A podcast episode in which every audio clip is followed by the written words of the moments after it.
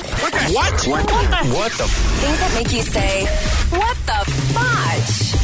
On Power 96.5. a woman and her son were recently eating ramen noodle soup at a restaurant in Japan when a human thumb floated to the top of the broth. A woman called the police and health inspector. Uh, and apparently, an employee cut off their thumb while slicing pork, and it landed in the in the ramen noodle soup. The Did they not look for it after they cut it off? I, they just didn't know where it went. Maybe they thought it was underneath one of the ovens or something in the back, but it was. It was in. It got the severed thumb got mixed in with the ramen noodle Oh man. soup. So you know what I say That's to this? disgusting. You know what I say to this? Pick it out and keep eating. Yeah.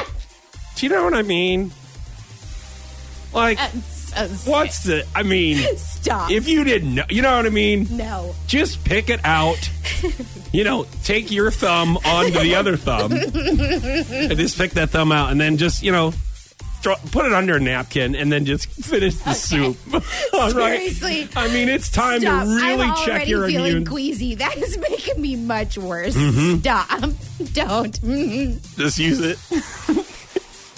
just in case you get arrested, leave that thumb in your pocket, and then you can just thumbprint. Just an extra thumb, so you, they didn't. They don't have your prints, kind of a thing. You could save I'm it sure for that labor. would go over real well. I just, hey man, Sir, why do you have a severed thumb in your pocket? I found it in my ramen noodle soup. I wanted to save it for today, actually. Today is the day that I use this. What the fudge? On Power 96.5.